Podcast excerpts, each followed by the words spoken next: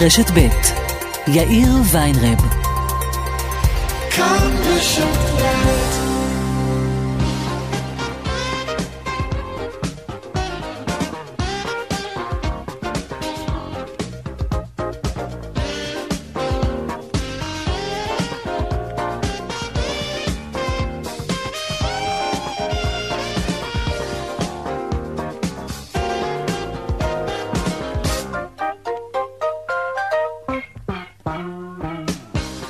שלום רב לכם, ארבעה וכמעט שש דקות, כאן צבע הכסף ברשת ב', יום רביעי, מעכשיו עד חמש, רונן פולק העורך, עדן ממן מפיקה היום את צבע הכסף.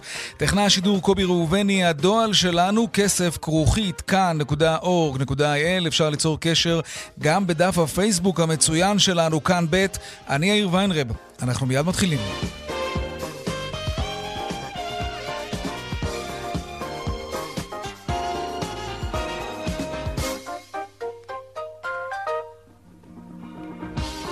פותחים בחותרות צבע הכסף. בשנת הלימודים הבאה ילמדו לכל היותר 18 תלמידים בכל כיתה. כך אומר היום שר החינוך. על פי המתווה לפתיחת שנת הלימודים שהציג גלנט, נשקלת גם אפשרות לשלב מורים שכבר פרשו לגמלאות וגם מורות חיילות וסטודנטים. מיד נרחיב בנושא הזה. מספר דורשי העבודה החדשים יותר מכפול ממספר החוזרים לעבודה. זה לא טוב, כך עולה מנתונים שפרסם היום שירות התעסוקה. שלום ליאל קייזר, כתבתנו לענייני כלכלה. שלום יאיר, צהריים טובים. כן, אה, באמת לפי נתונים שמפרסם אה, שירות התעסוקה היום, אה, שיעור, מספרם של הישראלים שדיווחו ביממה האחרונה משעות הבוקר אתמול ועד שעות הבוקר היום, שהם איבדו את מקום העבודה שלהם יותר מכפול ממספרם של הישראלים שדיווחו באותו פרק זמן שהם חזרו לעבודה. אנחנו מדברים על 300-289 ישראלים דורשי עבודה חדשים, בין אם פוטרו, בין אם הוצאו לחופשה ללא תשלום, לעומת 1,517 שדיווחו שחזרו לעבודה. לפי שירות התעסוקה, היום אה, רשומים כדורשי עבודה 853,843 בני אדם. שיעור האבטלה לשיטת אה, שירות התעסוקה הוא 21 אחוזים. כן. נגיד, יש נתונים אה, אחרים לחלוטין של הלמ"ס, נמוכים בהרבה, נתונים שונים של, של הביטוח הלאומי. אלה הנתונים של שירות התעסוקה. ליאל קייזר, כתבתנו הכלכלית, תודה רבה. רשות המיסים החלה היום להעביר את המענקים לעצמאים בסכומים של עד 7,500 שקלים, והדגש הוא על המילה עד. כן, בלא מעט קבוצות וואטסאפ של עצמאים וברשתות החברתיות גם הביעו אלו תסכול מסכומים ממש ממש זעומים שנכנסו לחשבונות הבנק שלהם. הנה הראל בן דוד, נהג מונית מאילת. אני קיבלתי מענק של 716 שקל כמו שהבטיחו לי בדיוק. זה לחודשיים חברים, זה לחודש מאי וחודש יוני ביחד. 716 שקל לבעל העסק, אבא לשלוש בנות. ההכנסות שלי ממונית 6,049 שקל. ההוצאות של העסק 5,411 שקל. רווח נקי לחודש מאי 638 שקל. אפשר לחגוג. כן, 716 שקלים. מענק לשום מקום, טיסה לשום מקום עכשיו. בהסתדרות מאיימים על ועד טייסי אל על שאם הוועד לא יחתום על הסכם התייעלות עם הנהלת אל על, ההסתדרות היא זו שתחתום במקומם, ובמילים אחרות, מעל לראשם. שלום שרון עידן, כתבנו לענייני תעופה, חתיכת דרמה יש שם. כן, חתיכת אה, דרמה, יאיר, אה, ממש כך. הייתי אומר, השיחות התחילו היום בבוקר די מוקדם. אה, באיזשהו שלב, בשעות הצהריים, סוג של פיצוץ, כמובן שוב תלוי את מי שואלים, אבל אפשר לומר שלא הגיעו שם להבנות, ובערך בשעה שלוש שוב התחדשו השיחות. תראה, בעצם מה שקורה זה הדבר הבא, אמרה היום, אמרו היום, אה, אנשי ההסתדרות וגם ארנון בר דוד, היושב ראש, לטייסי אל על, אם אתם לא תלכו למתווה, לא תחתמו, אנחנו נגיע למצב שנחתום מעל הראש שלכם. הטייסים מצד שני אומרים שהמתווה שמוצע הוא לא ה-20% שמדברים עליהם, אלא משהו שמגלם כ-60% ירידה בשכר שלהם, ולזה הם לא מוכנים. סוג של פיצוץ, כאמור בשלוש שוב התחילו להיפגש, אבל יאיר, כנראה שזה ילך לסוג של חיתוך היום, כך או כך, צריך להבין שאם כן. לא יגיעו להבנות עם הטייסים, מצבה של אל על יהיה כמובן גרוע ביותר. ברור. שרון עידן, כתבנו לענייני תעופה, תודה רבה על העדכון הזה, ועוד בצבע הכסף בהמשך, האם הארכת הזכאות לדמי אבטלה מעודדת עובדים לסרב להצעות עבודה, שכן קיימות עכשיו בשוק, נדבר גם על כך, וגם ניצחון לענקית הטכנולוגיה אפל במאבק שלה מול הנציבות האירופית. בית המשפט המשפט של האיחוד האירופי, הפך החלטה של הנציבות שחייבה את אפל בתשלום מיסים של 15 מיליארד דולרים. הם לא יצטרכו לשלם את זה בסוף. נעסוק גם בכך, והדיווח משוקי הכספים כרגיל לקראת סוף השעה. אלה הכותרות, כאן צבע הכסף. אנחנו מיד ממשיכים.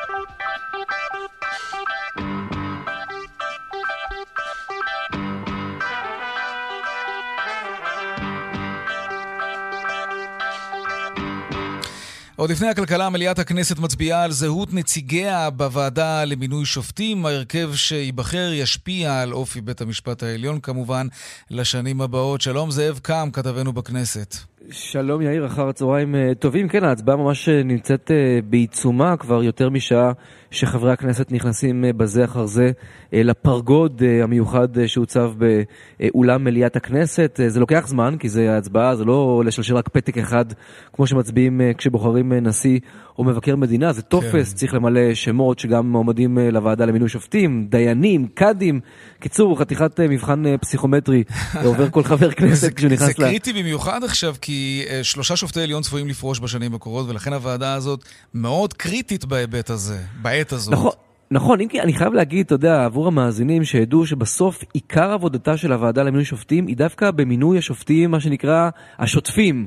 בית המשפט המחוזי, השלום, וזה בכמויות של uh, uh, מאות בקדנציה, ואתה יודע מה, בסוף מה שמשפיע בעיקר על מערכת המשפט uh, זה שם, זה נכון שהכי uh, מדובר או הכי uh, uh, ככה בולט לדבר עליו זה כשיש מינוי uh, לשופט uh, של בית המשפט עליון, אבל בסוף עיקר עבודת הוועדה uh, קשורה בשאר השופטים uh, בדרגות הנמוכות יותר, וצריך להגיד, אנחנו נמצאים בעצם uh, בעיצומו של, בעיצומה של הצבעה חשאית מאחורי פרגוד, ולכן הקואליציה במתח, כי הרי יש את ההסכם הקואליציוני שקובע שהמועמדים שאמורים להיבחר על פי ההסכם בין הליכוד לכחול לבן זה צביקה האוזר אה, מדרך ארץ ואוסנת אה, מארק מהליכוד, אבל איילת שקד אה, רוצה להיבחר גם היא מהאופוזיציה, ואנחנו יודעים להגיד שלפחות כמה חברי כנסת בליכוד, בגלל שההצבעה היא חשאית, כן. מתכוונים להצביע לה, לשקד, ולא לאוסנת מארק, זה פוליטיקות פנימיות. פוליטיקות פנימיות. הרבה מאוד דברים בתוך המפלגה, אם זה עימותים פנים מפלגתיים מול ראש הממשלה, מול יושב ראש הקואליציה, מול אוסנת מארק עצמה. והשאלה הגדולה היא האם הליכוד הצליח ברגע האחרון לסגור איזשהו דיל, איזושהי עסקה. עם חברי הרשימה המשותפת. כן, קראתי על זה, זה מעניין. מה, מה עומד מאחורי זה? תראה, אז צריך להגיד... למה שהרשימה המשותפת תיתן את זה לליכוד? כבר ראינו את זה בעבר, אני מזכיר לך שבהצבעה על בחירת מבקר המדינה, mm-hmm. אנחנו יודעים שגם אז נסגרה עסקה, או נסגר הסכם אה, חשאי כמובן בין הליכוד לבין הרשימה המשותפת כדי שייבחר אה, המועמד שרצו אה, בליכוד, מתניהו אנגלמן, תמורת תקציבים או דברים אחרים mm-hmm. שהבטיחו אה, לרשימה המשותפת, גם הפעם, אתה יודע, בסוף... מה יש בדיל הזה? אנחנו לא יודעים להגיד, א', אנחנו לא יודעים להגיד האם אכן נסגר כזה דיל, כי שני הצדדים מכחישים, בעיקר הרשימה המשותפת, אה, אחמד טיבי עלה למליאה לפני אה, שעה וחצי והודיע שמדובר בשקר ובאמירה לא נכונה. ולפיד כבר עקץ אותו, כן. כן, יש פה גם, אם אתה רוצה, יש פה גם קרובות בתוך האופוזיציה בהקשר כן. הזה. אה, ולכן, אם נסגר דיל, האם הוא כולל את כל חברי הרשימה, את כל החמישה עשר, או רק את חלקם, ואם כן, מה הוא כולל מבחינת כספים, דברים אחרים, mm. צריך להגיד, מפלגה כמו הרשימה המשותפת, בסוף, משם יבואו ההישגים שלה. היא לא, ב, היא לא בקואליציה הרי ב, ביום-יום. נכון. ולכן האירועים החד פעמים האלה, אפשר להשיג בהם לא מעט אה, דברים, הצדדים מכחישים. כן. אני רק יכול להגיד לך שלפחות בסביבתה של שקד, די משוכנעים שאכן נסגרה עסקה כזו, ואומרים, אם לא היו סוגרים עסקה עם הח"כים אה, הערבים, היה, היה לשקד סיכוי טוב לנצח. בוא נראה, אבל כן. ההצבעה בעיצומה, נראה תוצאות בעוד שעה, משהו כזה. אם יקרה משהו ב-45 הדקות הקרובות, אתה כמובן מוזמן לאותת לנו. זאב קם, כתבנו בכנסת, תודה רבה. תודה, יאיר. טוב, לעניין הבא שלנו, אה, שר החינוך יואב גלנט אומר כי בשנת הלימודים הבאה ילמדו לכל היותר 18 תלמידים בכל כיתה ובגני הילדים יוצבו גם מחיצות כאלה שיאפשרו חלוקה לקבוצות למידה.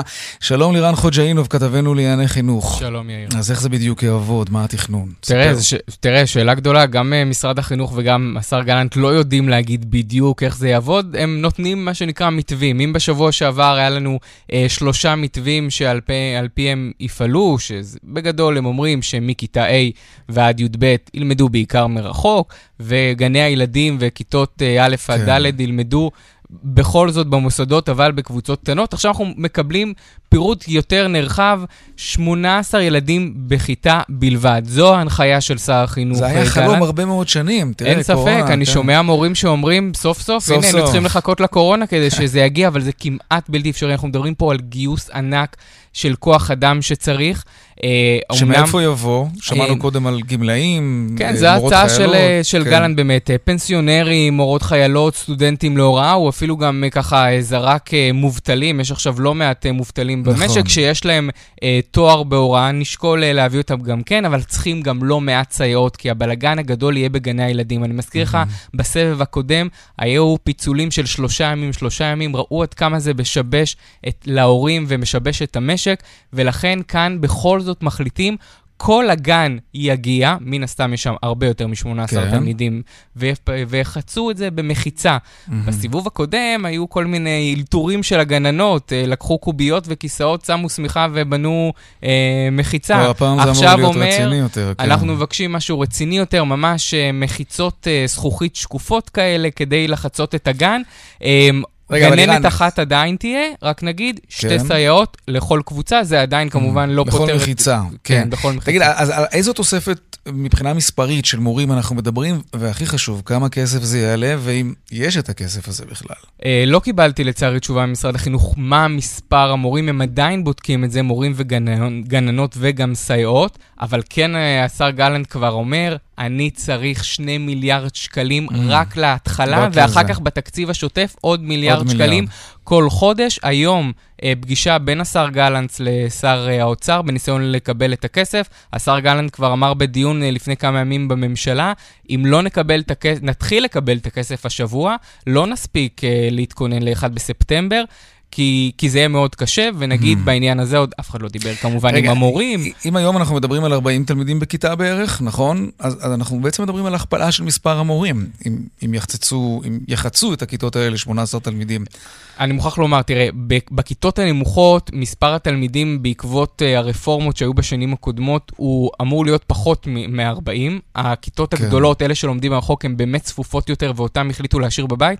אם כי נגיד, השר גלנט הודיע שמבחינתו, לפחות פעם בשבוע כל תלמיד, גם אוקיי. בכיתות גבוהות, יגיע לבתי הספר, וגם אז כמובן ילמדו uh, בחצי, וכן, צריך מורים, כי אין ספק שהמורה uh, של כיתה ו' uh, לא תדע ללמד את התלמידים של ברור. כיתה ב', והיא גם צריכה ללמד כמובן מרחוק, ואין מחשבים לכולם, ויש פה עוד כל כך הרבה בעיות ופרוצדורה שצריכים לטפל בה. אוקיי, אתה נשאר איתנו כמובן, לירן חוג'יינוב, כתבי מענייני חינוך, אנחנו מצרפים לשיחה את אבי קמינסקי, יושב ראש איגוד מנהלי אגפי החינוך ברשויות המקומיות. שלום לך. שלום. אתם-. גם לך. אתם ערוכים לתוכנית הזאת? לא. או-אה. קצר וקולע. לא, כי, נכון לא, כי אנחנו לא מכירים אותה. אנחנו אה, שמענו אותה אה, בתקשורת. אה, נלמד אותה, אה, נראה מה ניתן לעשות. אני מבטיח שנעשה את כל מה שניתן לעשות כדי אה, לקדם את התוכנית. נשתף פעולה עם כל מי שצריך לשתף פעולה. כדי ללמוד, אה, כדי ללמוד אה, את התוכנית. אז בוא, בוא, בוא, נדבר, בוא נדבר על משהו שאנחנו ככל הנראה כבר יודעים, אוקיי? אה, כיתות של 18 תלמידים, זה אומר שצריך על כיתה אורגנית היום פשוט להוסיף עוד מורה, וכמובן גם למצוא מקום לחצי השני של הכיתה. סייעות של רן דיבר זה עליו. פחות בעייתי. בוא בוא- אז בוא- בוא- בוא- בוא אוקיי. נפתור- אחד-אחד. נתחיל מכיתות א' עד ד', כן. שאמורים ללמוד במקסימום של 18 תלמידים בכיתה. ואגב, לירן צודק, בכיתות א' עד ד', הכיתות הן לכל היותר עד 34 תלמידים. Mm, זה, אוקיי. זה רמת, אז כך שזה זה בסדר. עכשיו תראה, יש דבר שנקרא תומכי הוראה שהם נמצאים בתוך המערכות האלה. יש, יש כוח אדם לווייני למערכת החינוך. יש. זאת אומרת, אם אה, ירצו אה, מערך למידה מסודר, אה, מסודר כמו בכיתה אחת שני, שני מורים שיבואו וילמדו את החומרים הנלמדים וכל זה, אני מעריך שזה פחות יהיה, פחות יהיה. אבל אם רוצים איזשהו מארג כזה או אחר של מורה שנכנסת אה, לכיתה הזו, אחר כך לקבוצה, אחר כך לקבוצה השנייה, והקבוצה הראשונה לומדת עם מורה לספורט או מורה... אפשר יהיה אולי לסדר משהו, אני מדבר במישור העקרוני, לא מדבר במקום ספציפי, לא מדבר במקום, במקום מרוחק, לא מדבר במקום שאולי יש פחות כוח אדם. מדבר במישור העקרוני, יש מספיק אנשים עם, עם בלוויין, אני מעריך שיש מספיק אבל אבי, בוא נדבר רגע על... אבי, בוא נדבר על כן. הפרקטיקה. אתה, בתוך הרשויות מקומיות, אתם צריכים להפעיל את זה בסופו של דבר. יש לך היום מספיק סייעות? אנחנו יודעים היום, לא צריך לא, יותר לא, מדי בשביל להביא כדי להיות סייעת. לכן התחלתי עם גני ילדים, עם כיתות א' עד ד', כי שם המקום הוא יותר... הוא יותר, אה, הוא יותר נוח. Okay. אני לא אוקיי. יודע עד הסוף, אני לא יודע עד כמה, אבל יש עוד אפשרויות כלהביא סטודנטים של פרח. זאת אומרת, אתה יכול להביא משהו כדי שיהיה לך, אה, אה, לא רוצה להגיד שירותי בייביסיטר, אבל איזשהו מישהו שמגבש קבוצה, mm-hmm. קבוצה של כיתה. מבוגר אחראי, כן. והשאלה הגדולה, אנחנו נמצאים באמצע חודש יולי, תספיקו להיערך, יש חודש וחצי. ואף אחד לא דיבר איתכם, אתה אומר. לא, לא, לא, לא דיברו איתנו, אבל uh, אני מעריך שידברו איתנו. Uh, uh, בשורה התחתונה, בשורה התחתונה, uh, uh, uh, אה, נכון, נצטרך להיערך, נצטרך ללמוד את העניין, נצטרך לחפש את האנשים, יחד עם מנהלי בתי הספר, זאת אומרת, יחד עם, אה, יחד עם המורים, יחד עם מנהלי בתי הספר, יחד עם כל הלוויינים הנמצאים באותו שטח נתון של רשות מקומית. עכשיו, אם אתה שואל אותי שאני, לא- אם אני מוטרד, התשובה היא בוודאי שאני מוטרד. אם אתה שואל אותי אם, אה, אם זה יהיה, זה, זה, זה אפשרי, זה כמעט אפשרי. מה, מה לגבי... אני למדתי, שב, אני למדתי שבהיקף של שמונה-תשעה ימים, יכולנו להרים את בית ספר של החופש הגדול ברמה של כיתות א' עד ד', גם בגני ילדים וגם בזה, ברמה של 90% מהתלמידים כן. שנמצאים בתוך מערכות החינוך. אז משהו יקרה. אבל גם, גם בעניין החופש הגדול, בסופו כן. של דבר התכנסנו לכדי תקציבים. ועכשיו נכון. אנחנו שומעים מרן חוג'יינוף שגלנט מבקש עוד שני מיליארד שקלים תוספת ועוד מיליארד אחר כך בכל שנה. האם הכסף הזה ששר החינוך מבקש אה, מיועד למשרד החינוך, או שהוא אמור לחלחל אליכם, או שאתם תבואו עם דרישות כספיות גם מהצד שלכם ללא קשר לזה? אני מעריך שזה יחלחל אלינו, כי אם אנחנו נצטרך להעסיק עוד uh, מורים, לעוד מורים או עוד אנשי מעטפת נקרא לזה, אז בוודאי שאם אנחנו נעסיק את זה, אז זה יגיע לרשויות המקומיות. אם המשרד יעסיק את זה, אז המשרד, כן. אז המשרד uh, יגיע אליו. אוקיי. אבל לא הגעת לנקודה המרכזית בגני ילדים. ששם אני ילדים. מבין ממך שתהיה בעיה. שם תראה, אין לנו, עד, גם היום אנחנו מגרדים סייעות יום-יום, בוקר-בוקר. וזה המנוע של המשק, כי הורים לא יכולים ללכת כן. לעבוד אם, אני, אם בגיל הזה נשארים בבית, כן. אני משוכנע, ולכן אם אתה שואל אותי, סדרי עדיפויות יהיה קודם כל כן. לפתוח את גני ילדים. ואם יש לי כוח אדם של מעטפת, והוא מצומצם, אני אעביר את זה כמובן לגני אוקיי. ילדים ולא, ולא לבית הספר. יש לנו יום-יום, כל יום יש לנו את, ה, את הקושי של מערכת של חוסר בסייעות, אתה יודע, וזה גם וזה רק ילך ויחמיר. כן, זה כן. ברור. בטח עם התוכנית הזאת. עוד משפט אחד ברשותך, כן. כן, גם, גם אם יש לנו את הפול בורד, תמיד יש שלושה, ארבעה וחמישה אחוז וגם שישה אחוז ביום שלא מגיעים מסיבות כאלו ואחרות, של תקלות כאלו ואחרות. ילד חולה, בעל חולה, נפלתי, whatever. ואז אין לנו כן. כוח אדם כדי... Uh, לשכפל אותם. איך שלא מסתכלים על זה, מאוד מאוד מאתגר. אבי קמינסקי, יושב ראש איגוד מנהלי אגפי החינוך ברשויות המקומיות, תודה רבה לך על השיחה הזאת. תודה רבה. תודה גם לירן חוג'אינוב, כתבנו לענייני חינוך. תודה. טוב. עכשיו, אה, מה קורה עם הכסף שאמור היה להיכנס לעצמאים? הבטיחו כסף שייכנס מהר, הוא כנראה נכנס מהר, אבל התסכול מהסכומים היה גם די מהיר. שוב שלום, ליאל קייזר, כתבתנו לענייני כלכלה. שוב שלום, יאיר.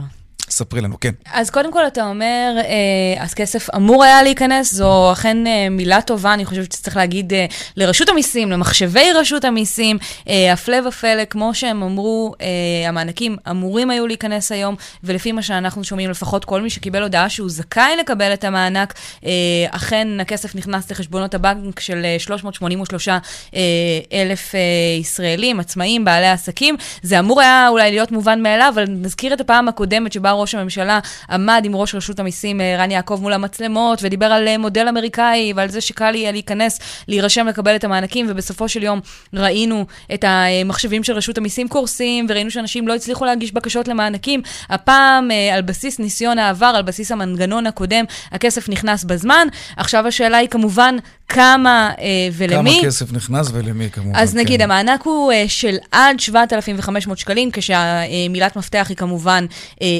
עד. אנחנו יודעים לומר שמי שזכאי לו הוא עצמאי, עצמאית, בעלי עסקים שההכנסה שלהם אה, נפגעה ב-25% ויותר אה, ביחס אה, לתקופה קודמת.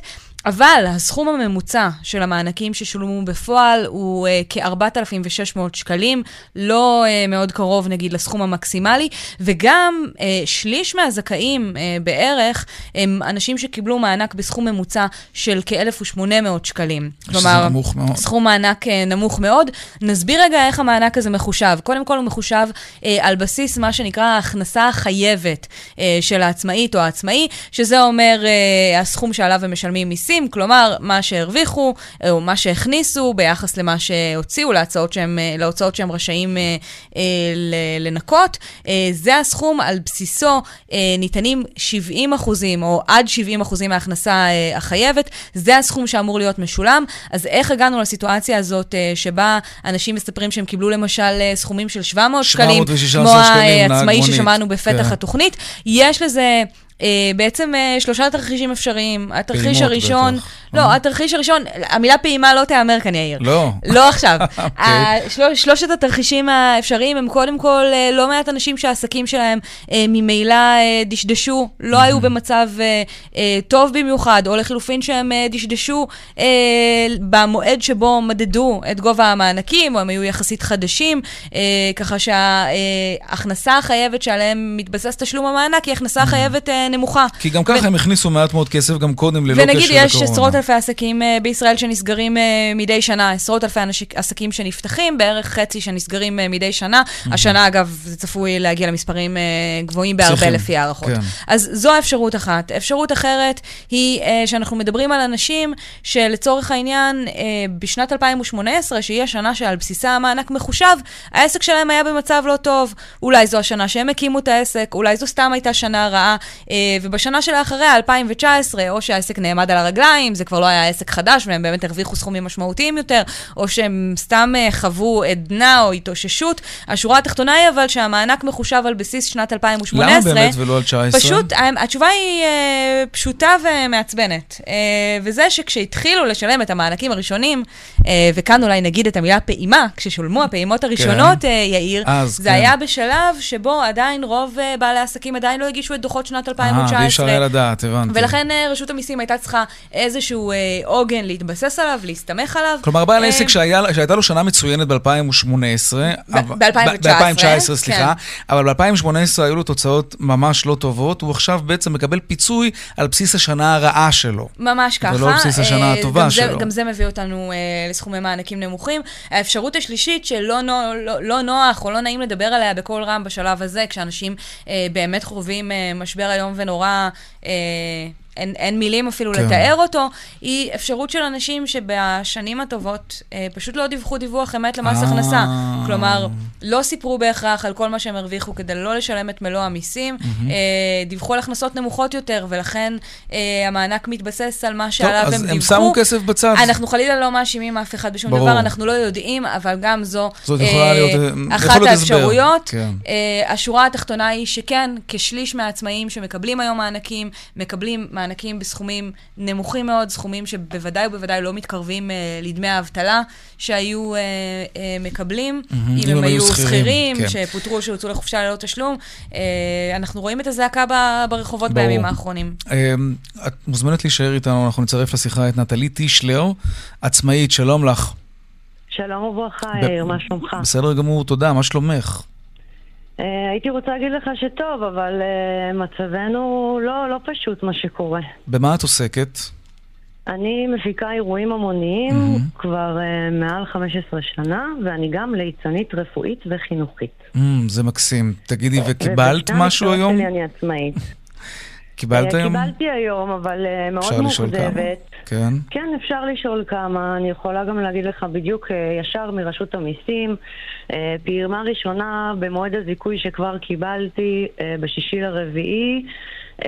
הסך הכולל של כל הדבר הזה הוא 7,464 שקלים, כולל מה שקיבלתי היום. סך הכל, כל מה שקיבלתי מהמדינה, מהשמיני לשלישי שעצרתי את עבודתי אה, ועד היום זה 7,464 שקלים. על ארבעה חודשים.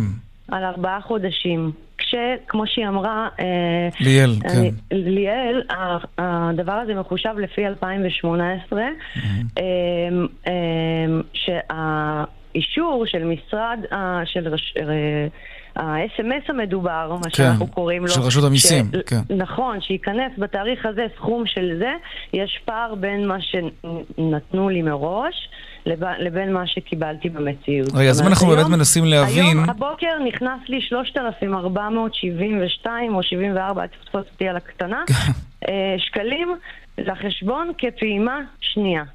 עכשיו... ובסך הכל, כאמור, אם הבנו נכון, 7,400 שקל. 7,474 שקלים לארבעה חודשים, שבהם אני אמורה לשלם שכירות, אה, קצת אוכל וטיפה להוצאות שהיו לפני הקורונה. אה, אני בטוחה שכולם, כל עם ישראל כמובן, יודע כן. ששלושת אלפים שקל שכירות אה, היום בישראל, אין פחות מזה. אה, אבל אם על- זה אמור להיות, סליחה שאני קוטע. אותך, אה, נטלי, אם, ליאל, כמובן נצרף אותך לשיחה הזאת, בעצם הפיצוי אמור להיות, אם הבנו נכון, כ-70 אחוזים מההכנסה החודשית של כל עצמאי. אז אם אנחנו של כל מדברים... עצמאים של 2018. של 2018, מה שאני- כן. מה ו- שאני באתי לפה, ובאמת... אה, את רוצה אולי, להגיד- סליחה, סליחה שאני מפריעה לך, אה, רק אם את מרגישה בנוח כמובן, את רוצה לספר לנו, אה, לצורך העניין, מה מבחינתך היה ההבדל, נאמר, בין 2018 ל-2019 אולי? מה הבדל המשמעות של זה. שספרו אותך ביחס ל-2018? אחת מתוך אה, אה, מאות רבים שעבדו באירוויזיון שנה שעברה, ובאירועי יום העצמאות, חודש מאי הוא חודש עמוס ביותר. זאת אומרת, עולם האירועים ההמוניים חי על פי מאי ואוקטובר, שאלה חודשי הפסטיבלים. אה, אז ובשל 2019 הייתה שנה חזקה יותר מ-2018. 2019 הייתה חזקה לכל עם ישראל, כי כן. היה, פה, היה, היה פה באז בעולם האירועים והמופעים. אבל מה שאני רוצה להגיד זה שהשכירים קיבלו מתנה. הם קיבלו חל"ת עד 2021. כן. לא יכול להיות שאנשים כמוני, שאני מבינה את מה שהיא אמרה אה, קודם לגבי עניין שאנשים לא הגישו בזמן או נכון או לא נכון. אם רשות המיסים יודעת על עצמאים שבמשך השלוש שנים האחרונות שילמו מיסים כחוק והתנהגו כמו שאמור להיות כל אזרח במדינת ישראל שהוא עצמאי, הם אמורים לקבל את אותם תנאים כמו שכירים. אנחנו לא רק אה, שכירים תלויים עכשיו באוויר, אני רוצה לקיים פסטיבל באוקטובר, אין לי את האפשרות בכלל לחשוב על זה, משתי סיבות. אחד, אין לנו מושג מה יהיה באוקטובר. שתיים, נכון לכרגע אין אירועים, אז אי אפשר בכלל לתכנן את זה. ושלוש, משרד המשפטים של מדינת ישראל כן. לא העביר לעורכי דין את נוהל דמי ביטול קורונה. קורונה נחשב היום בישראל כמגפה. ויש תנאים של תנאי ביטול בכוח עליון, כמו שאתם יודעים, עברנו מלחמות ועברנו דברים קשים בישראל, אבל היה לנו את, אה, את המדינה מאחורינו. ופה אנחנו מופקרים, אנחנו לבד בשטח, אנחנו לא יכולים לתת עתיד לעצמאים הקטנים האחרים שאני מעסיקה בפסטיבלים שלי. כן, זה ברור. זה מצב בלתי אפשרי. אני, בנוסף לזה, גם ליצנית חינוכית שעובדת בבית ספר, תחת משרד החינוך, מטעם המרכז לליצנות חינוכית, ואנחנו לא יודעים מה יקרה בראשון לספטמבר. אף אחד עוד לא. יודע, כן, דיברנו על זה קודם. מה נאמר?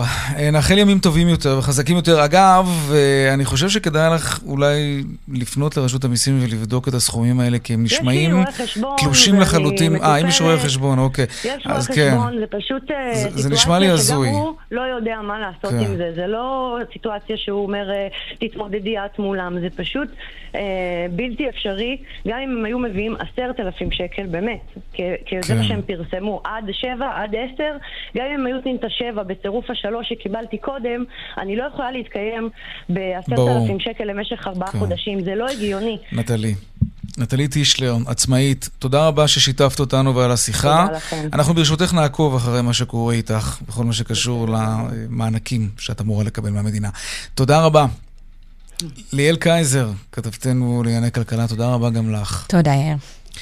תושבים אה, ערבים בצפון מתלוננים שדווקא עכשיו, כן, דווקא עכשיו, צמצם הביטוח הלאומי את סניפיו בצפון, ותושבי אה, סכנין והאזור נאלצים לנסוע שעה עד נוף הגליל כדי לקבל שירותים מהביטוח הלאומי. שם אומרים בתגובה, כל הסניפים פועלים. ערן זינגר עם הדיווח הזה. דווקא בעיצומו של משבר הקורונה נסגרו שני סניפים של הביטוח הלאומי, בסכנין ובכפר כנא, כך נטען במכתב ששיגר ארגון יוזמות אברהם למנכ"ל הביטוח הלאומי מאיר שפיגלר.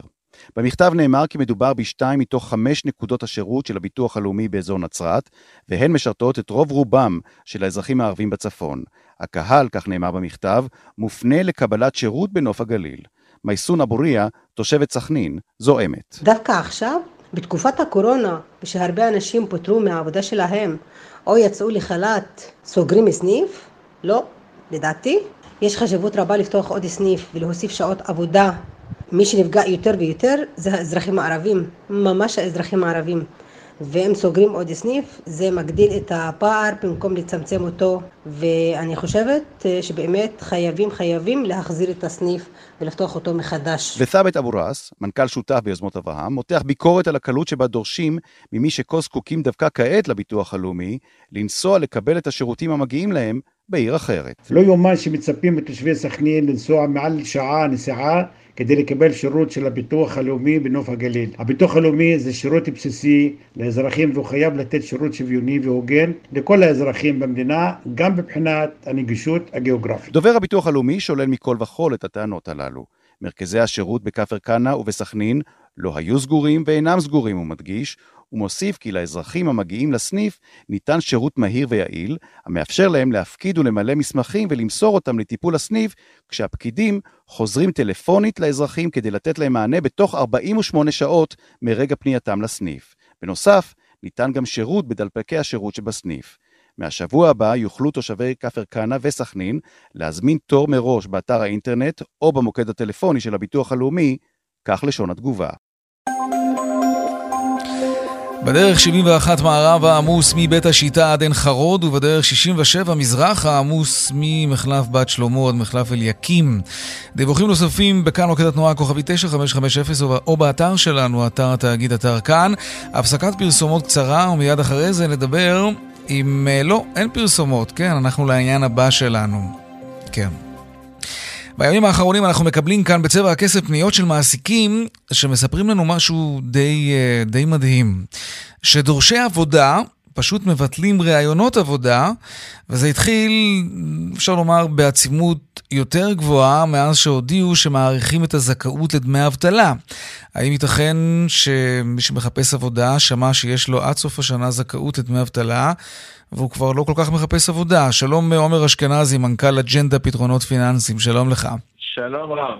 תראה, אני קצת מתקשה להאמין שאנשים, בטח עכשיו, כשהכול כל כך לא ברור ואין לדעת מה יוליד יום, מעדיפים אבטלה על עבודה. אלא אם כן המשכורת שמציעים להם היא, היא, היא, זה משהו מביש, ואז הם אומרים, באבטלה אני, אני מקבל יותר כסף, ואתה יודע, אנשים יש להם התחייבויות וכולי, והם צריכים כסף, אז אפשר להבין את זה. תראה, אני לא מצליח להבין את הנושא הזה, מכיוון שהציבור יושב בבית ובוכה על זה שאין לו עבודה, אה, ובסופו של דבר, כאשר אנחנו כגופים כלכליים מחפשים עובדים, mm-hmm. מגלים שהציבור לא שש להגיע לעבודה, אז יכול להיות שיש פה הרבה בגלל אה, החלטות ממשלה שמאריכות את ימי האבטלה. אז ספר לנו על החוויה האישית שלכם. במה זה בא לידי, לידי ביטוי? איך זה בא לידי ביטוי? אז קודם כל, אנחנו באמת חברה שמתעסקת בתחום הביטוח והחיסכון, ואנחנו לא, לא רק שלא אה, פיטרנו עובדים, אנחנו מגייסים עובדים. אוקיי. גם במהלך הקורונה עצמה. ולאחרונה פרסמנו אה, מודעות בחברות שמפרסמות אה, משרות, ובאמת שילמנו על זה ו- וקיבלנו הרבה מאוד קורות חיים. Mm-hmm. מה ששמנו לב, שכל מי שזימנו אותו לרעיון עבודה, פשוט לא הגיע. מה זה כל מי שזימנו? על, על כמה מועמדים לעבודה אנחנו מדברים? אנחנו מדברים בטווח של... אה, אה, משהו כמו שלושה שבועות זימנו 15 עובדים, אף אחד לא הגיע. מה אתה אומר? אף אחד לא הגיע. לפחות הם הודיעו שהם לא באים, או שפשוט לא, לא הגיעו? לא הגיעו. אוקיי, אז אני מניח שמרימים טלפון ושואלים, הלו, משה זוכמיר, אתה בדרך? ומה אומרים לכם? אה, לא, מצטערים, אנחנו לא מגיעים, לא רוצים לספק סיבות. אה, ואפילו היום, היום הבריזו לנו, עוד פעם. אני, זה מדהים, אני עליתי לפני כמה ימים לפייסבוק אה, וכתבתי את הדברים האלה. זה, זה, לפני כמה ימים זה היה עשרה, עשרה אנשים. אבל, אבל רגע, בוא, בוא ניכנס טיפה לעומק של העניין. כשאתה מזמן מועמד לעבודה, מי הוא אותו מועמד לעבודה? מה אתם מחפשים, כלכלנים? לא, אנחנו פונים לציבור הרחב שכל אחד יכול לעשות את העבודה הזאת, ואנחנו אחד. משלמים, כמה? אנחנו משלמים אה, סביב פי אחד וחצי משכר המינימום בישראל, ככה שלא צריכה להיות בעיה, ומעבר לזה אנחנו יושבים במקום הכי, הכי מרכזי בישראל. אז okay. אוקיי. אה, אה, לא צריכה להיות סיבה לאנשים לא להגיע אלינו לעבודה. אוקיי, okay. בואו בוא, נצרף לשיחה שלנו את uh, ים דביר, מנכ"ל הסטארט-אפ ספייס. שלום לך. אהלן יאיר, מה שלומך? בסדר גמור, ספר לנו איפה אתה פוגש את התופעה הזאת. אז קודם כל במילה על ספייס, אנחנו סטארט-אפ טכנולוגי בעולמות של תקשורת בין החברות לבין המועמדים, mm-hmm. והכלי שלנו זה בעצם צ'טבוט על גבי הפלטפורמה של וואטסאפ בתהליכי גיוסים במאסות. Okay. אוקיי. אנחנו נתקלים בתופעה הזאת אה, גם, האמת שאנחנו שמענו עליה עוד לפני הקורונה. אה, קודם כל, זו תופעה שהיא תוצאה של תקופה ובאיזשהו מקום גם אה, פרצופו של, של דור, דור שגם אני חלק מהדור הזה. בארצות הברית כבר לקחו את המושג הזה של לא להגיע לראיונות, הם קוראים לו ghosting, זה מושג שמגיע מהיעלמות של רגע האחרון אה, בעולם של דייטים, אה, הוא נכנס עכשיו גם בעולם של מועמדים. בסופו של דבר, אה, כשאנחנו מדברים על מועמדים למשרות כלליות, או משרות רחבות, המון מועמדים מגישים קורות חיים להרבה הרבה מקומות, זה קצת שיטת המצליח. ובונים על זה שבסופו של דבר הם ידעו למה הם יתקבלו ולמה לא, והם mm. יבחרו איפה הם רוצים להמשיך את התהליך. אוקיי. זה קצת כמו, כמו אפליקציות למיניהן. אבל אני מניח שעכשיו, אה, בתקופת קורונה, זה יותר מוזר, ואולי זה לא כל כך קשור לתופעה הכללית שאתה מדבר עליה, כי אנשים צריכים עבודה, אנשים צריכים הכנסה, צריכים, אנשים צריכים לחיות ממשהו. נכון, אז נכון, אה, בסוף עבור המועמד זה מאמץ אה, מינורי, הוא נטול סיכונים והוא בחינם. אנחנו, כחברה שמתעסקת בדבר הזה, אנחנו מפנים את האצבע המאשימה כלפי. החברות דווקא בתהליך שבו הן אה, מנהלות את התקשורת עם המועמדים ואיך שבכלל גיוס אה, נראה. זאת אומרת, עצם זה שמועמד חי באיזושהי אי ודאות אה, בתקופה שהוא מחפש אה, עבודה, ופתאום מאמצע שום מקום הוא מקבל הודעה שעברת לשלב הבא ובוא אה, נקבע רעיון, אה, סיכוי מאוד מאוד גבוה שהוא כבר יתקדם עם חברה אחרת, או כבר יש לו איזושהי חוויה תחושה לא טובה לחברה הזאת, והוא פשוט לא יוצא אה, להגיע. אתה לא חושב שזה קשור לעובדה שאנשים קיבלו עכשיו עד סוף השנה איזה סוג של גרייס עם זכאות לדמי אבטלה והם פחות לחוצים למצוא עבודה? כי אני לא שומע שאתה מציין את זה. נכון, אז, אז המועמדים שאנחנו רואים אצלנו, ובסוף אנחנו עוקבים אחרי הנתונים האלה, כן. זה מועמדים שממשיכים תהליכים ב... בחברות אחרות. זה חבר'ה שרוצים לעבוד, אה, עם מוטיבציה לעבוד, ולא עם אה, רצון להישאר בבית ולקבל את הדמי אבטלה, אה, ואנחנו רואים פה תופעה שהיא יותר רחבה ומדברת בכלל באיך שהתקשורת נעשית, ולאו אוקיי. דווקא בהטבות. עומר אשכנזי, כן. כן. רגע, אני רק אשחיל חצי שאלה, יכול להיות אולי אוקיי. שזו תופעה שאולי באמת לא קשורה, אולי זה עניין דורי, אתה יודע, זה דור שפחות מרגיש מחויב אפילו להרים טלפון ולהגיד, אנחנו לא נגיע לרעיון העבודה, זה לא משהו שממש מטריד אותו. תשמע, אנחנו אפילו לא הגענו לתהליך המיון. אה, אה, זה מעולם לא קרה לנו דבר כזה. לפני הקורונה היינו מגייסים בטווח של שבוע, מוצאים צ'יק צ'אק עובדים. כרגע, העובדים, אה, אותם עובדים שאנחנו מזמינים, ואין לנו סינון יותר מדי, כי באמת אנחנו מחפשים עובדים שמגוון, כל האוכלוסייה בעצם, כן. אנחנו לא מסננים אנשים, ומזמינים את כל מי שרוצה להגיע אלינו, הבעיה היא שפשוט לא מגיעים. ואנחנו שמנו לב לזה בעקבות, במיוחד אחרי אה, הנושא של הארכת אה, ימי אבטלה. הזכאות לדמי אבטלה, כן. נכון, וזה פשוט נורא אוקיי. מוזר. מאוד מוזר, וגם יכול להיות שזה... אנשים יצטערו על זה אחר כך, כן. עומר נכון. אשכנזי, מנכ"ל אג'נדה פתרונות פיננסיים, תודה רבה, וגם ים דביר, מנכ"ל הסטארט-אפ ספץ, תודה רבה לשניכם. תודה רבה, תודה לך. תודה. טוב, לעניין הבא שלנו, ענקית הטכנולוגיה אפל אה, ניצחה היא לא תצטרך לשלם 13 מיליארד אה, יורו אה, מס לנציבות האירופית שטענה שהיא נהנתה מהטבות מס לא חוקיות. אה, כן, בואו נאמר שלום לעורך הדין יועד פרנקל, מומחה למיסוי בינלאומי ממשרד זיו שרון, שלום. שלום, אחר צהריים טובים, יאיר. בעצם אה, מדובר במשהו שגם בארץ מדברים עליו, על אה, הטבות מס לחברות ענק. אה, הנציבות האירופית טענה שאפל שילמה מיסים ממש נמוכים באירלנד, אבל קודם כל אני רוצה לשאול, מה אכפת לנציבות האירופית אם אירלנד החליטה לפתות את אפל עם מיסוי נמוך? למה בכלל נוצר סיפור כזה גדול סביב העניין הזה?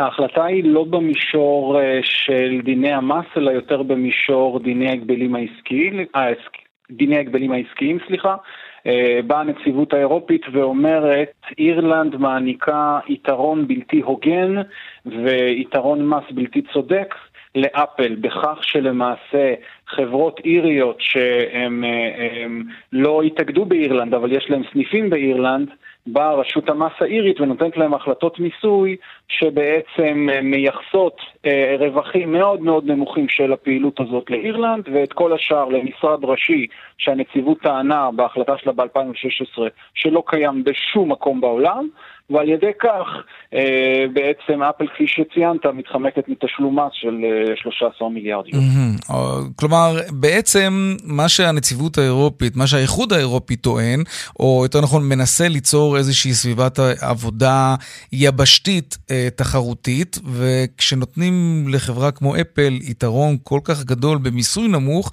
אז בעצם היא יכולה לגבור על מתחרים אחרים וזה פוגע בתחרות. זה, נכון זה, מאוד. זה הרעיון, ו- אוקיי. ובהסתכלות, בהסתכלה שלנו, כן. גם מדינת ישראל נותנת, כפי שאתה ציינת, לחברות ענק, אה, מפעל מועדף. שיכול ליהנות משיעור מס של 16% או 7.5% mm-hmm. באזורי פיתוח א', וגם אז יכולות מדינות זרות לבוא ולטעון במשקפי המחירי העברה והמציאות היום שצריך לייחס שווי שוק לכל אה, חברה אה, במדינה בעולם על פי הפונקציות הכלכליות ועל פי האנשים היושבים באותה מדינה, שאולי ייחוס הרווחים לישראל הוא מוגזם. Mm-hmm. ביחס לחברות כאלה. תגיד, המדיניות הזאת בכלל מוכיחה את עצמה? כלומר, אה, מה שאנחנו שומעים על אילנד, אתה גם ציינת, והזכרנו את זה קודם, זה גם קיים בארץ, מתן הטבות מס ממש מפליגות לחברות גדולות, כדי לפתות אותן להקים מפעלים ומטות בארץ. המדיניות הזאת מוכיחה את עצמה מבחינה כלכלית? אני סבור שכן, אני סבור ששוב, אני לא, אני אה, מומחה מס ולא כלכלן, אבל אני חושב שאם תסתכל על הנתונים, החברות האלה מעסיקות עובדים, והעובדים האלה משלמים אה, מס שולי על ההכנסות שלהם. ולכן אה, בהחלט טוב עושה מדינת ישראל, וישנה תחרות בינלאומית שאי אפשר להתעלם ממנה, טוב עושה מדינת ישראל כאשר היא מציעה. כן, כי תמיד אומרים ש... אנחנו כבר לא בפטורים אגב, אנחנו בשיעור מס מסוים, זה כבר לא המצב שהיה ברור. לפני אה, מספר שנים. מי שבעד זה אומר, אם אנחנו לא נמסה אותם בקטנה, מה שנקרא, אז הם ילכו פשוט ויפתחו את המפעל הזה במקום אחר בעולם. מי שמתנגד נכון. לזה אומר, אל תיבהלו, הם באים לפה, לצורך העניין הסיפור הישראלי, הם באים לפה כי הם יודעים שכאן נמצאים המוחות הטובים ביותר, אז כאילו, ת, תלמדו לשחק גם על היתרונות, ולא כל הזמן לפחד שיברחו מכם. שזה גם טיעון. האמת היא באמצע. האמת היא כנראה באמצע בין שני הטיעונים. הטיעון, אף טיעון הוא לא נכון אה, במאה אחוז, אבל אה, השילוב של השניים. עורך הדין יועד פרנקל, מומחה למיסוי בינלאומי ממשרד זיו שרון, תודה רבה לך על השיחה. תודה יאיר. לעניין הבא, חברת yes, אמ, השיקה היום שירות חדש, טלוויזיה ללא delay, אוקיי? שלום שירה הדס נקר, כתבתנו לענייני טכנולוגיה. שלום יאיר, תסבירי, נכון. כן. אז ככה, מדובר אה, בעצם בחלק מהמהלך של יס, שהמטרה שלו היא בסופו של דבר להעביר את כל הלקוחות של יס לשידור על, על גבי האינטרנט, נכון? כיום הלקוחות של יס אה, נהנים משידור אה, דרך אה, לוויין עמוס אה, 3, לוויין עמוס 3 יסיים את פעילותו בתחילת אה, 2026, 2026. והם כבר הודיעו שהם יעברו בכלל לשידורים על גבי הרשת. בדיוק. נוטשים את שיטת הלוויינים, כן. כל השידורים על גבי האינטרנט. אוקיי. אבל אנחנו יודעים, כל מי שיש לו שידורים על גבי האינטרנט, ואנחנו מדברים גם על yes uh, פלוס שקיים כיום, וגם על מתחרים כמו פרטנר וסלקום וכולי, מכיר את הבעיה הכואבת הזאת. אתה רואה משחק מאוד חשוב, שומע את הגול מהשכנים ומחכה איזה דקה עד שהגול יגיע אליך. כן, זה אה, מבאס. אה, כן, למי, ש, למי שצופה בספורט אה, זו חוויה לא מאוד חיובית וזה נוגע באמת לכל התחום הזה של השידורים החיים, גם השידורים mm-hmm. שלנו, שידורי broadcast וחדשות, גם כל נושא של גמר ריאליטי ושידורים ככה חיים שעוברים באופן פומבי ובעצם ב-yes משיקים היום איזשהו חידוש טכנולוגי שהמטרה שלו הוא להצליח להביא שידורים על גבי האינטרנט, על גבי הרשת, אבל ב live. איך הם עושים את זה? בעצם כיום, ושוב, זו הטענה שלהם, כיום השידור שעובר על גבי האינטרנט מחולק למקטעי וידאו, המקטעי וידאו הם בני כמה שניות, הממיר שקולט אותם אוגר ככה כמה אה, שניות כאלה, זה יכול להיות בין 40 שניות לממש במצב גרוע שתי דקות, אוגר את המידע הזה ורק אחר כך משחרר אותו. זה בעצם כדי שלא ייווצר לנו אה, המתנה או buffering אה, כמו שאנחנו מכירים. והם אה, יצרו בעצם פתרון אה, טכנולוגי ביחד עם חברת אה, Synamedia כדי, אה, לגו, כדי לחלק את הקטעים האלה למקטעים ממש של שנייה ולשדר אותם באופן מיידי. בואו נשמע את אה, מנכ"ל yes אה, רן גורון שמסביר על זה. אנחנו מציעים היום ומציגים פתרון לבעיית ה delay, השיהוי בשידורי הטלוויזיה באינטרנט. עד היום שידורי הטלוויזיה הגיעו באיחור של כדקה, מה שמאוד השפיע על שידורי ספורט, ריאליטי, חדשות. yes מציגה היום פתרון חסר תקדים, מהיום שידורי יס באינטרנט ללא שיהוי, במהירות, בזמן אמת. בדיוק בזהה ודומה לשידורי הלוויין. וכמה זה יעלה, שירה? כלומר, את יודעת, בחוויה, כשאנשים רואים טלוויזיה, גם אם רואים את זה 10, 20, 30 דקה, כמו שהוא אמר, באיחור, אמ, את יודעת, בחוויה של הצפייה, זה, אנשים לא ממש חושבים על זה שמה שאני רואה עכשיו בעצם קרה לפני דקה. אה, כדי שזה כן לא, יהיה בריל טיים, כמה שווה לי לשלם על דבר כזה? אז זהו, אתה צודק, זה באמת מאוד נכון לרוב השידורים, אנשים שהם כמובן חובבי ספורט מאוד מאוד אדוקים יגידו לך אחרת, אבל לגבי המחיר, השירות החדש הזה יתווסף ללא תשלום לכל מי שכבר לקוח של יס פלוס, זאת אומרת לכל מי שלקוח של יס אה, שמקבל את השידור שלו באינטרנט, אבל רק למי שיש לו ממיר אנדרואיד, מי שיש לו ממיר מסוג אפל TV, כרגע העדכון הזה לא יגיע אליו, הוא אמור להגיע אליו תוך כמה חודשים, פשוט אפל לא מאפשרת כרגע את השידור הזה. וגם לא ללקוחות Sting TV. Sting TV הוא המותג המוזל של yes, כן. אה, והם לא רוצים לתת את השירות הזה באמת mm-hmm. ללקוחות החבילה המוזלת. נזכיר ש yes פלוס עולה בסביבות ה-200 אה, שקלים. יש הנחות פה ושם, אבל זה המחיר, ככה שזה לא מחיר של חבילת טלוויזיה זולה, זה מחיר של לא. חבילת טלוויזיה מלאה לא של כן. וזה חלק מהמהלך שלהם להביא בסופו של דבר את כולנו למעבר מהלוויין או הכבלים לשידורים על גבי האינטרנט. על גבי האינטרנט. שירה הדס נקר, כתבתנו לענייני טכנולוגיה, תודה רבה על הדיווח הזה. רבה. דיווחי תנועה עכשיו.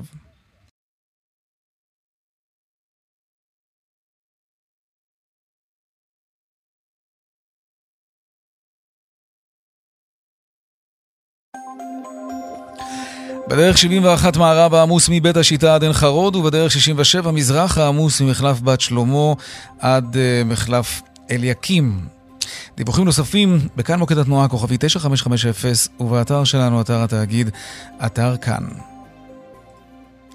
אנחנו חוזרים אליך, זאב קם, כתבנו בכנסת, עם עדכון על ההצבעה על הרכב הוועדה למינוי שופטים. זאב, שלום. שוב שלום. שוב שלום אה, יאיר. כן, האמת היא שזה מתנהל די בעצלתיים, אני חייב אה, להגיד. אנחנו כבר אה, נמצאים קרוב לשעתיים מאז שנפתחה ההצבעה באולם מליאת הכנסת. הם נמצאים עכשיו רק באות פ'. הרב רפי פרץ, השר רפי פרץ, נכנס להצביע. זה לוקח זמן, אנחנו גם נסביר עכשיו למה זה לוקח זמן. כי בכל טופס הצבעה שממלא כל חבר כנסת, הוא ממלא גם את נציגיו, את מי שהוא רוצה בוועדה למינוי שופטים, גם בוועדה למינוי דיינים, קאדים, ואפילו עוד איזושהי פונקציה אה, נוספת, מה שאומר שכל אה, הצבעה נמשכת כמה דקות, ולכן זה זוכה לאט לאט. אני מניח שמשהו כמו עוד אה, 40 דקות, אולי קרוב לשעה, תסתיים ההצבעה, ולקראת השעה 6, 6 וחצי, נדע מי יהיה בוועדה למינוי שופטים, אסנת מארק מהליכוד, או איילת שקד מימינה. בקיצור, האם הקואליציה תירגע קצת, או בדרך לעוד פיצוץ? המתח בשיאו. זאב קם, כתבנו בכנסת, תודה רבה. תודה. עכשיו לעדכון משוקי הכספים. 102 bid for 108. 200, take them.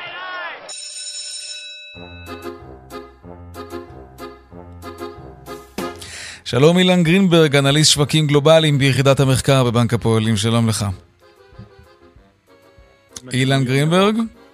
אתה שומע אותי? עכשיו כן. שלום לכולם וערב טוב. היום יש לנו יום ירוק. Mm-hmm. כמעט כל המניות במדד תל 35 הן ירוקות היום. מדד עצמו נסחר בעלייה של 2.2%, מדד תל אביב 125 נסחר בעלייה של 2.4%, אה, מחזור המסחר גבוה יחסית 1.4 מיליארד שקל כרגע. אפשר לציין במדד תל אביב 35 מניית אנרג'יאן עם עלייה של כמעט 8%, בז"ן עם 6.4 ודלק קידוחים עם 6.2%. מנגד בזק יורדת עם אה, אה, ירידה של 1.3%. באירופה גם יום ירוק, עלייה של סביבות 2% במדדים המובילים. גם בוול סטריט מדד ה-S&P עולה 1.1%, הדאו ג'ונס עם 1.2% והנאסדק גם עם עלייה של 1%. בשוק המטח הדולר ירד היום ב-0.32% ושרוע היציג נקבע על 3 שקלים ו-43 אגורות. האירו דווקא התחזק ב-0.42% ושרוע היציג נקבע על 3 שקלים ו-92 אגורות. זהו מבחינת שוק ההון להיום. אייל גרינברג, אנליסט שווקים גלובליים ביחידת המחקר בבנק הפועלים, תודה רבה לך על העדכון הזה משוקי הכספים. וידיעה שמגיעה אלינו עכשיו, הסתדרות האחים והאחיות הודיעה על שביתה במתכונת חירום, זה רק מה שהיה חסר לנו. החל מיום שני, כן, אילנה כהן, אה, יושבת ראש הסתדרות האחים והאחיות, אומרת שנראה שמבחן המעשה, במבחן המעשה, משרד האוצר איננו עושה די כדי להעמיד את חיי האדם והבריאות של העם בראש סדר העדיפויות שלו. אנחנו כמובן נמשיך ונעדכן על זה גם ביתר מסגרות השידור של כאן רשת ב'. עד כאן.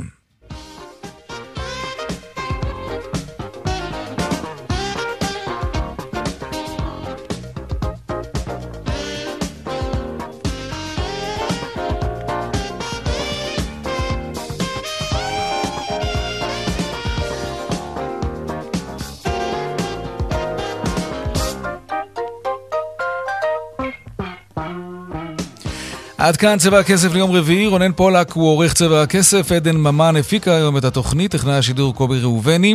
הצוות בבאר שבע, אורית שולץ ושמעון דוקרקר, אהוד כהן וחגית אלחייני במוקד התנועה. הדואל שלנו כסף כרוכית כאן.org.il מיד אחרינו שלי וגואטה, אני יאיר ויינרב, נשתמע שוב ביום ראשון בארבעה אחר הצהריים. ערב טוב ושקט שיהיה, תהיו בריאים, שלום שלום.